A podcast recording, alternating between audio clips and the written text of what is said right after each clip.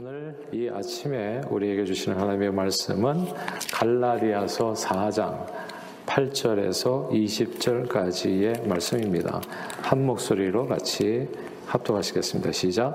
그러나 너희가 그때에는 하나님을 알지 못하여 본질상 하나님이 아닌 자들에게 종로로 하였더니 이제는 너희가 하나님을 알 뿐 아니라 더욱이 하나님이 아신 바 되었거늘 어찌하여 다시 약하고 천박한 초단 학문으로 돌아가서 다시 그들에게 종로로 하려 하느냐 너희가 날과 달과 절기와 해를 삼가 지키니 내가 너희를 위하여 수고한 것이 헛될까 두려워하노라 형제들아 내가 너희와 같이 되었은즉 너희도 나와 같이 되기를 구하노라. 너희가 내게 해롭게 하지 아니하였느니라. 내가 처음에 육체의 약함으로 말미암아 너희에게 복음을 전한 것을 너희가 아는 바라. 너희를 시험하는 것이 내 육체에 있으되 이것을 너희가 업신여기지도 아니하며 버리지도 아니하고 오직 나를 하나님의 천사와 같이 또는 그리스도 예수와 같이 영접하였도다. 너희 복이 지금 어디 있느냐? 내가 너희에게 증언하노니 너희가 할 수만 있었더라면 너희 눈이라도 배워 나에게 주었으리라 그런즉 내가 너희에게 참된 말을 함으로 원수가 되었느냐? 그들이 너희에게 대하여 열심 내는 것은 좋은 뜻이 아니요. 오직 너희를 이간시켜 너희로 그들에게 대하여 열심을 내게 하려 함이라. 좋은 일에 대하여 열심으로 사모함을 받으면 내가 너희를 대하였을 때뿐 아니라 언제든지 좋으니라. 나의 자녀들아 너희 속에 그리스도의 형상을 이루기까지 다시 너희를 위하여 해산하는 수고를 하노니 내가 이제라도 너희와 함께 있어 내 언성을 높이려 함은 너희의 너희에 대하여 의혹이 있습니다. 아멘. 하나님 아버지, 오늘은 내 속에 그리스도의 형상이라는 제목으로 말씀을 나눕니다. 성령 하나님, 우리 각 사람의 심령에 말씀을 통해서 도전 주시고 은혜 주셔서 내 속에 그리스도의 형상을 이루는 그 신앙생활로 온갖 세상의 유혹에 흔들림 없이 하나님 나라를 이 땅에 이루는 일에 존귀하게 쓰임받는 저희 모두가 되도록 축복해 주옵소서 예수 그리스도 이름으로 기도합니다. 아멘.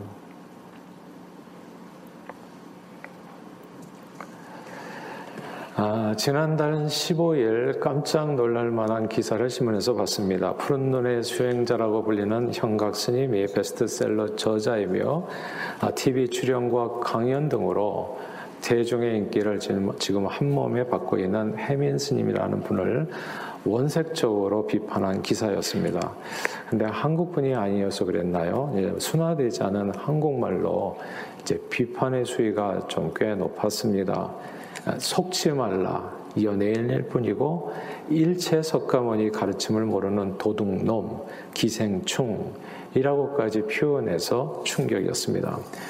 그 후에 이 해민 스님의 삶이 조명되면서 그분이 무소유를 덕목으로 삼는 스님의 신분으로 실제로는 다양한 사업들을 통해서 돈을 벌어 이곳저곳에 많은 재산을 소유한 full 소유의 삶을 살아왔다는 점이 드러났습니다. 대중의 실망이 적지 않았고요.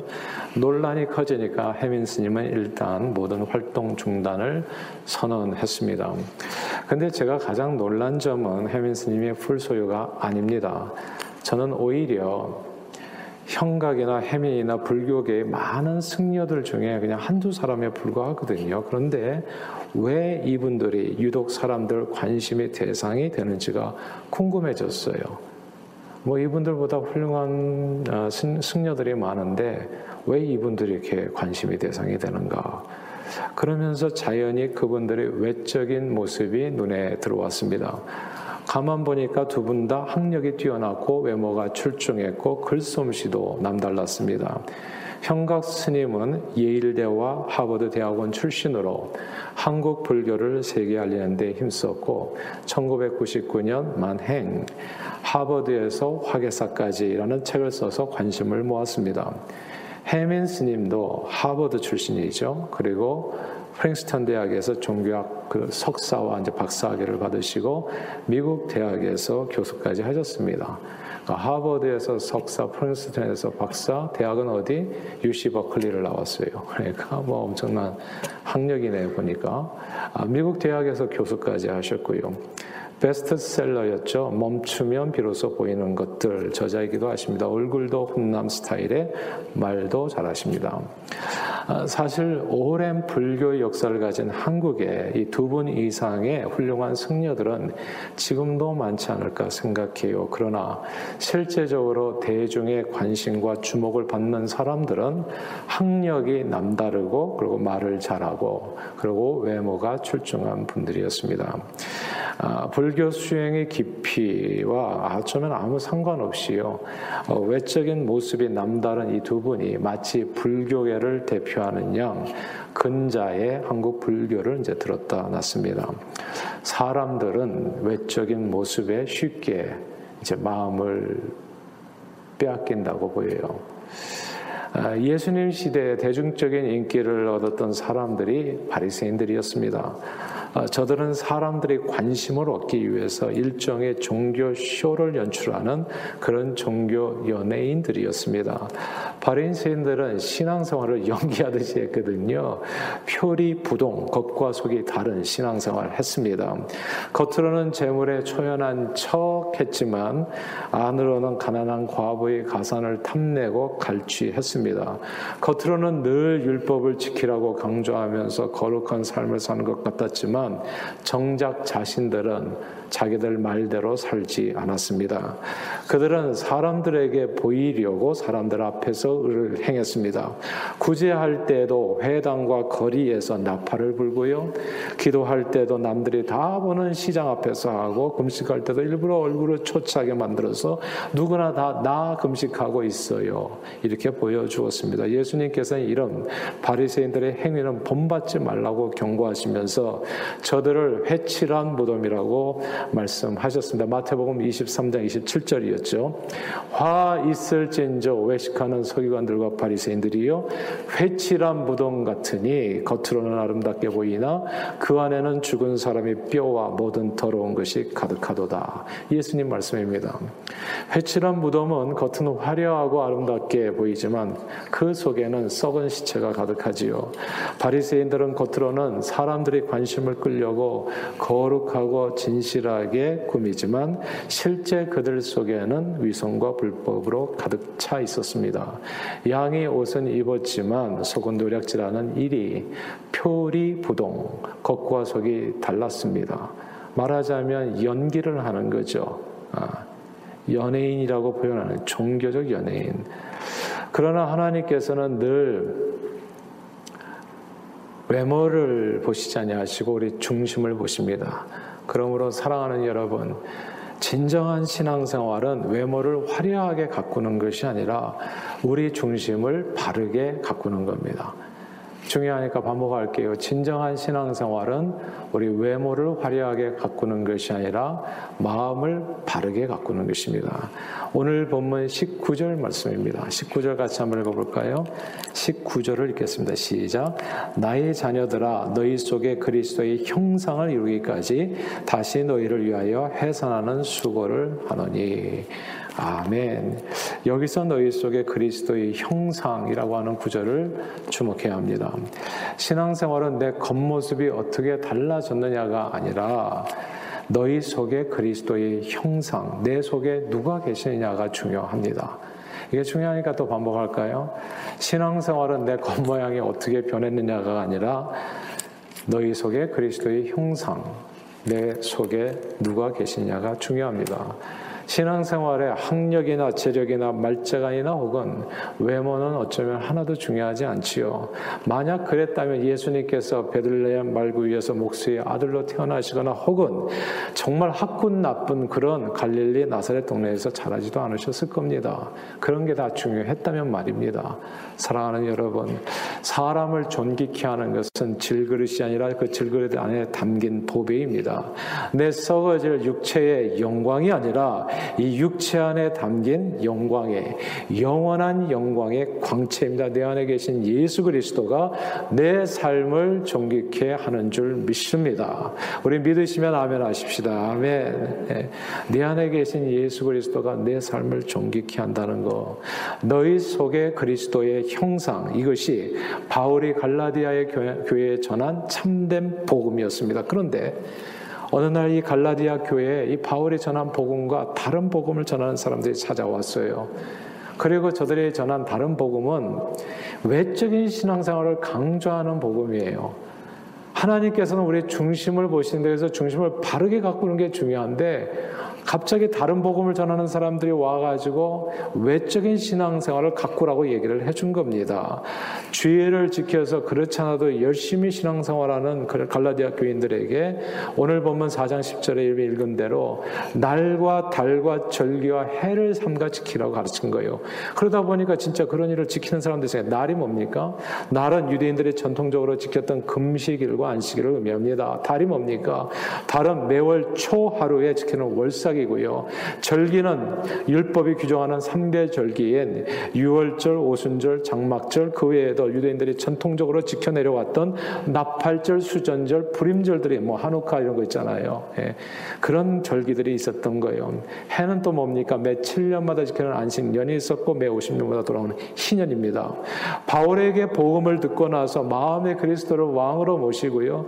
그리스도가 주신 죄 씻음의 은혜 안에서 참된 자유를 영혼의 자유를 마음껏 누리던 갈라디아 교인들이 이제 이 사람들 다른 복음을 전했던 사람들에 의해서 율법의 멍에를 다시금 메고요. 날, 달, 절기, 해 등을 다 지키면서 노예 생활을 하게 된 거예요. 그랬는데 이건 말도 안 되는 일을 하게 됐는데 놀랍게도 저들은 이 다른 복음을 전하는 사람들의 말을 들었다는 거죠. 그 사람들에게 미혹됐다는 거예요. 아, 참으로 놀랍습니다. 생각해보면 할수록 놀라운 일이에요. 어떻게 갈라디아 교인들이 참 복음을 버리고 그렇게 쉽게 다른 복음을 전하는 거짓 교사들에게 마음을 다 그렇게 쉽게 빼앗길 수 있었던 것일까요? 자, 그 얘기가 오늘 본문에 힌트로 두 가지가 나와요. 첫째는 외모입니다. 13절 읽어볼까요? 13절 읽겠습니다. 시작. 내가 처음에 육체의 약함으로 말미암아 너희에게 복음을 전한 것을 너희가 아는 바라. 14절도 같이 읽습니다. 계속 시작. 너희를 시험하는 것이 내 육체에 있으되 이것을 너희가 없인 여기지도 아니하고 버리지도 아니하고 오직 나를 하나님의 천사와 같이 또는 그리스도 예수와 같이 영접하였도다. 여기에서요 육체의 약함 이 구절을 주목할 필요가 있어요. 우리는 이 말씀을 통해서 다른 복음을 전한 사람들에게 갈라디아 교인들이 마음을 빼앗긴 이유 중 하나가 어쩌면 바울의 외모와 관련이 있다는 힌트를 얻게 됩니다. 사실 우리는 바울이 언급한 이 육체의 약함이 구체적으로 무엇이 있는지는 잘 몰라요. 근데 앞뒤 문맥을 이렇게 통해서 볼 때 바울이 가진 이 육체의 약함은 사람들이 업신여기고 멀리할 만한 중한 질병이었음을 알게 됩니다. 학자들에 의하면 바울은 안질로 추정되는 질병을 가지고 있었어요. 안질 보면 이제 나, 보기에 이렇게 이렇게 눈을 마주치기에 좀 이렇게 어색한 거죠. 네, 불편한 거죠. 아름답지 않은 모습. 눈이 이렇게 이렇게 좀 안질로 고생하는 사람들 아, 좀 이렇게 얼굴 보기가 힘들잖아요. 서로가. 네. 이게 그런 모습이었던 거예요. 그렇게 바울은 외모가 출중하지 않았고요. 그리고 언변도 아, 부족했던 듯 싶어요. 그러나 놀랍게도 갈라디아 교인들은 처음엔 그랬어요. 처음에 이 바울의 약함을 용납하고 바울을 천사처럼 그리고 그리스도처럼 영접했습니다. 바울의 외모를 보지 않고 그가 전한 복음을 마음으로 받아서 그리스도가 그 중심에 거하는 진정한 그리스도인들이 되었습니다. 그런데 어느 날 갈라디아 교회에 외모가 바울보다도 훨씬 건강하고 뛰어난 사람들이 나타나서요. 다른 복음을 바울보다도 훨씬 뛰어난 유창한 언변으로 전하니까 사람들의 마음이 그렇게 확 돌아서 버린 거예요. 한때 바울을 위해서라면 눈이라도 막 빼어 주었을 듯한 그런 사람들이 바울에서 멀어져 이어졌습니다. 아마도 다른 복음을 전한 이 유대인 율법주의자들이 질병은 하나님의 증거를 받아서 생긴다고 가르친 때문인지도 모르겠어요. 때로 우리는 외모를 보고 마음을 빼앗길 수 있어요. 이게 중요합니다. 왜 마음을 빼앗았을까요? 외모가 분명히 어떤 역할을 하지 않았을까 생각해 봐요. 오늘날 한국 사회를 흔드는 사람들 보니까 다 외모가 출중한 사람들이 흔들어요. 그렇죠? 그렇게 외모에 많은 영향을 받는 그 사람들은 두 번째 갈라디아 교인들의 거짓 교사들에게 마음을 빼앗긴 이유가 나옵니다. 그것은 저들의 자기들에 대한 열심이었어요. 다 함께 이번엔 17절을 같이 읽겠습니다. 17절 읽어볼까요? 시작. 그들이 너희에게 대하여 열심 내는 것은 좋은 뜻이 아니요 오직 너희를 이간시켜 너희로 그들에 대하여 열심을 내게 하려 함이라. 아멘. 여기서 너희에게 대해서 열심을 내는 것은 자기들에게 열심을 내게 하려 함. 이 구절을 주목해야 됩니다. 이 열심이 있어요. 사람들에 대한 열심이 있어요. 거짓 교사들과 거짓 선지자들은 사람들을 위해서 특별한 열심을 냅니다. 예. 아, 이단들이 더 열심히 해요. 아, 사람들 더 열심히.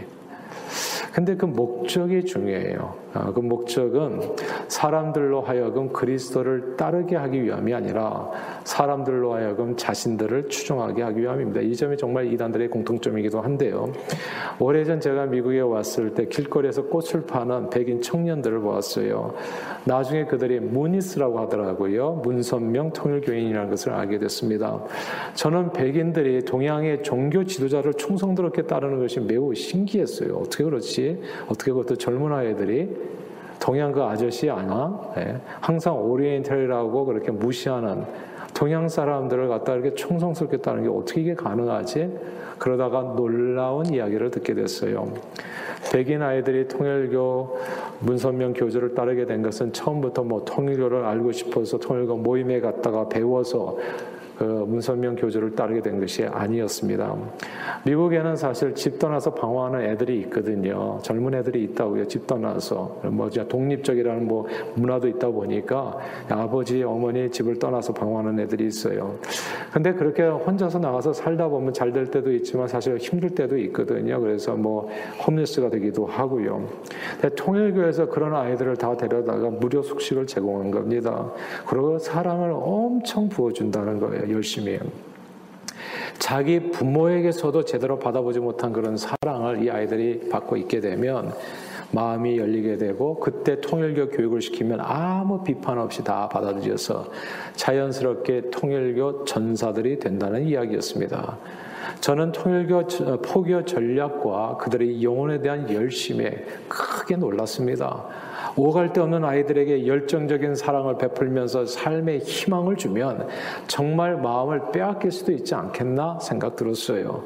그런데 문제는 그렇게 빼앗은 마음으로 주님을 따르게 하는 게 아니라 오직 통일교 교주를 바라보고 따르게 한다는 점입니다. 오늘 본문의 거짓 교사들과 이단들의 공통점 다 비슷해요. 저들의 열심을 사람들에게 열심을 다하는 까닭은 사람들의 마음을 사로잡아서 예수 그리스도가 아닌 자기들에게 열심을 내게 하기 위함이었습니다. 코로나 감염 사태로 인해서요 신천지 이단 교회가 한때 크게 뭐 지금도 그렇지만 주목을 받았잖아요. 놀라운 사실은 보통 정통 교회 교단 교회들에서는 젊은이들이 없어서 요즘 문제인데 이 신천지 이단 교회는 전체 뭐 교세가 24만 명이라고 하나요? 와 정말 커요. 예. 근데 그 중에서 20대 청년들이 10만 명이라는 거죠. 거의 10만 명. 와 어마어마해요. 그런 교회는 아마 없을 거예요. 여의도 순복음 교회도 꽤 크다고 하지만 거기에 그런 퍼센티지로 젊은이가 있는 건 아니죠. 근데 왜 젊은이들이 신천지에 빠지나 빠지는 이유가 있어요. 그거는 포교 대상자에 대한 진짜 열심을 넘어선 특심입니다. 일단 신천지 사람들이 포교 대상자를 요, 요 사람을 내가 포교해야 되겠다라고 대상자를 정하게 되면 그러면 엄청난 열심으로 그 포교 대상자에게 오랜 시간에 걸쳐서 여러 가지 방법으로 사랑, 관심, 호의를 베풀고 마음을 열어서 그래서 신천지 교육 과정으로 끌어들입니다. 포교 대상자는 기성사회와 가족 그리고 교회 등 그 어디에서도 받아보지 못한 이 관심과 사랑을 뭐 열정적으로 이 신천지 사람들에게 받게 되면서 신천지 교육 과정에 인도되면 저절로 마음이 열려서요 신천지 교육을 스펀지처럼 흡수하게 됩니다. 그런데 결과는 그리스도 앞으로 인도함을 받는 것이 아니라 스스로 보혜사라고 혹세 나는 교주 이만희에게 인도를 받는 거죠. 교주 이만희를 따르는 열렬한 추종자가 되는 겁니다. 오늘 보면 17절 말씀 그대로예요. 그들이 너희에게 열심을 내는 것은 좋은 뜻이 아니요 오직 너희로 그들에게 대하여 열심을 내게 하려 함. 이 말씀입니다. 이게 딱 이단들이 하는 일이에요. 예. 그리스도가 없어요. 교주에게 가다 보면 그리스도인 줄 알았는데 교주야. 예. 그들에게 대하여 열심을 내게 하려 함. 불교나 기독교 등 모든 종교계 이단 사기꾼들의 본질은 되게 비슷한 것 같아요. 호감이 가는 외적인 모습과 대상자에 대한 열렬한 관심과 열정으로 사람을 부처나 혹은 그리스도에게 인도하는 것이 아니라 결국 자신들에게 재물을 다 갖다 바치고 열심을 내게 합니다.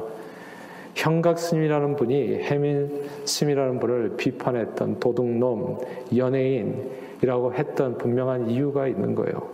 이게 가다 보면 부처나 예수님이 아니라 결국 그 사람에게 재물 갖다 주는 예. 그러니까 무슨 이유가 있겠죠. 그러므로 모든 이단으로부터 우리 자신을 지키는 방법은 오늘 보면 신앙생활의 궁극적인 목표를 언제나 바르게 붙드는 겁니다. 신앙생활의 목적, 여러분들은 왜 신앙생활 하세요? 신앙생활의 목적은 오직 하나입니다. 내 속에 그리스도의 형상을 이루기 위함. 내 속에 그리스도의 형상을 이루기 위함. 그리스도가 삶의 목적이 되어야 된다는 것, 신앙생활, 교회 다니는 목적. 내 안에 그리스도를 왕으로 모시고 자기를 부인하고 각자 자기 십자가를 지고 왕이신 주님을 따르는 삶. 그것이 신앙생활의 목적이 되어야 된다는 것. 그런데 신앙생활의 목적이 예수님을 내 안에 두는 것이 아니라 뭔가 다른 것이 되어질 때 우리는 거짓 선지자와 거짓 교사들 그리고 이단들의 유혹에 빠져서 헤맬 수 있습니다. 코로나가 창궐해지자 교회 대면 예배를 두고요. 교회 내에서 감론을박이 있었어요. 지금도 있나요? 한쪽에서는 교회 예배는 정부가 간섭할 일이 아니다. 그러니까 어떤 일이 있어도 대면 예배를 드려야 된다.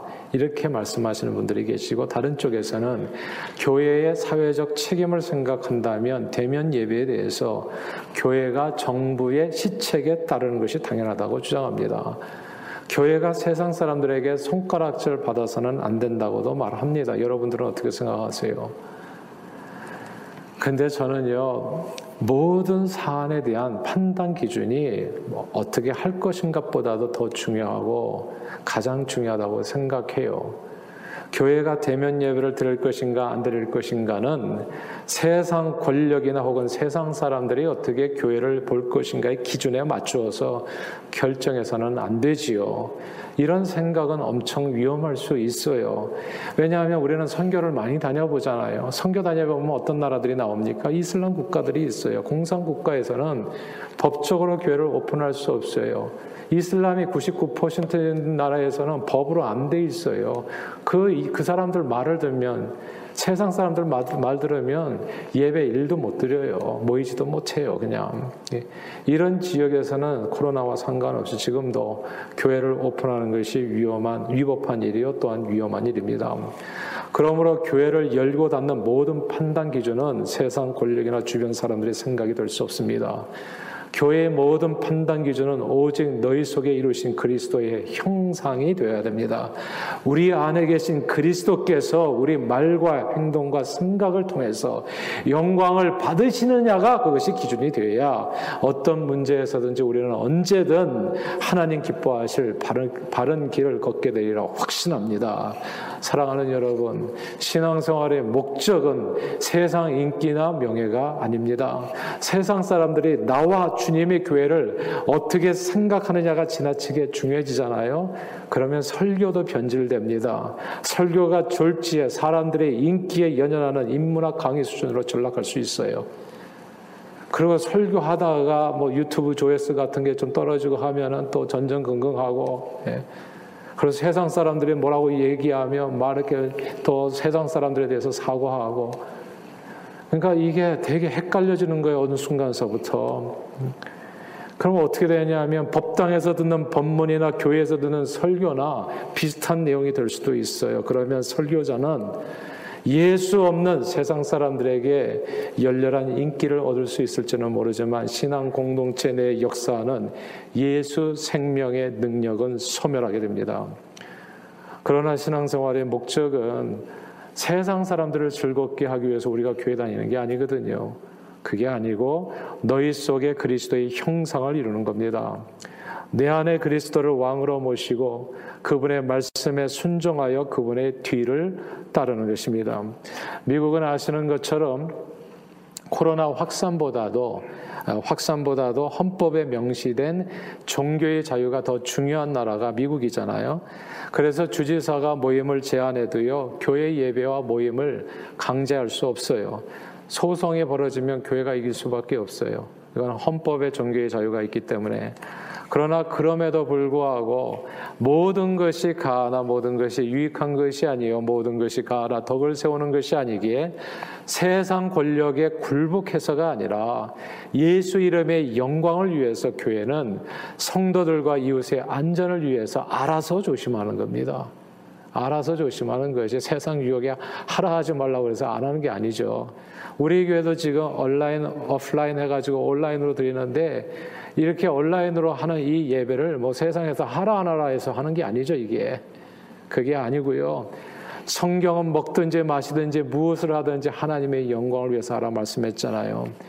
그러니까 주님 영광을 위해서 그리스도의 영광을 위해서 이게 과연 덕이 되는가? 제이 점에서 판단을 해가지고 알아서 행동하는 거죠. 그러므로 아무쪼록 저는 저와 여러분들의 심령에 그리스도의 형상이 이루어지는 신앙생활이 되기를 주님의 이름으로 축복합니다. 이 외적인 모습이나 혹은 사람들의 관심에 연연해서 휘둘리지 마시고요. 늘 우리 중심에 그리스도를 왕으로 모시고 그분의 영원한 추종자로 사십시오. 예. 예수 그리스도의 영원한 추종자로 그 안에서 많은 영혼을 오직 복음의 능력으로 구원하고 하나님의 나라를 이 땅에 이루는데 존귀하게 쓰임 받는 저와 여러분들이 다 되시기를 주 이름으로 축원합니다. 기도하겠습니다.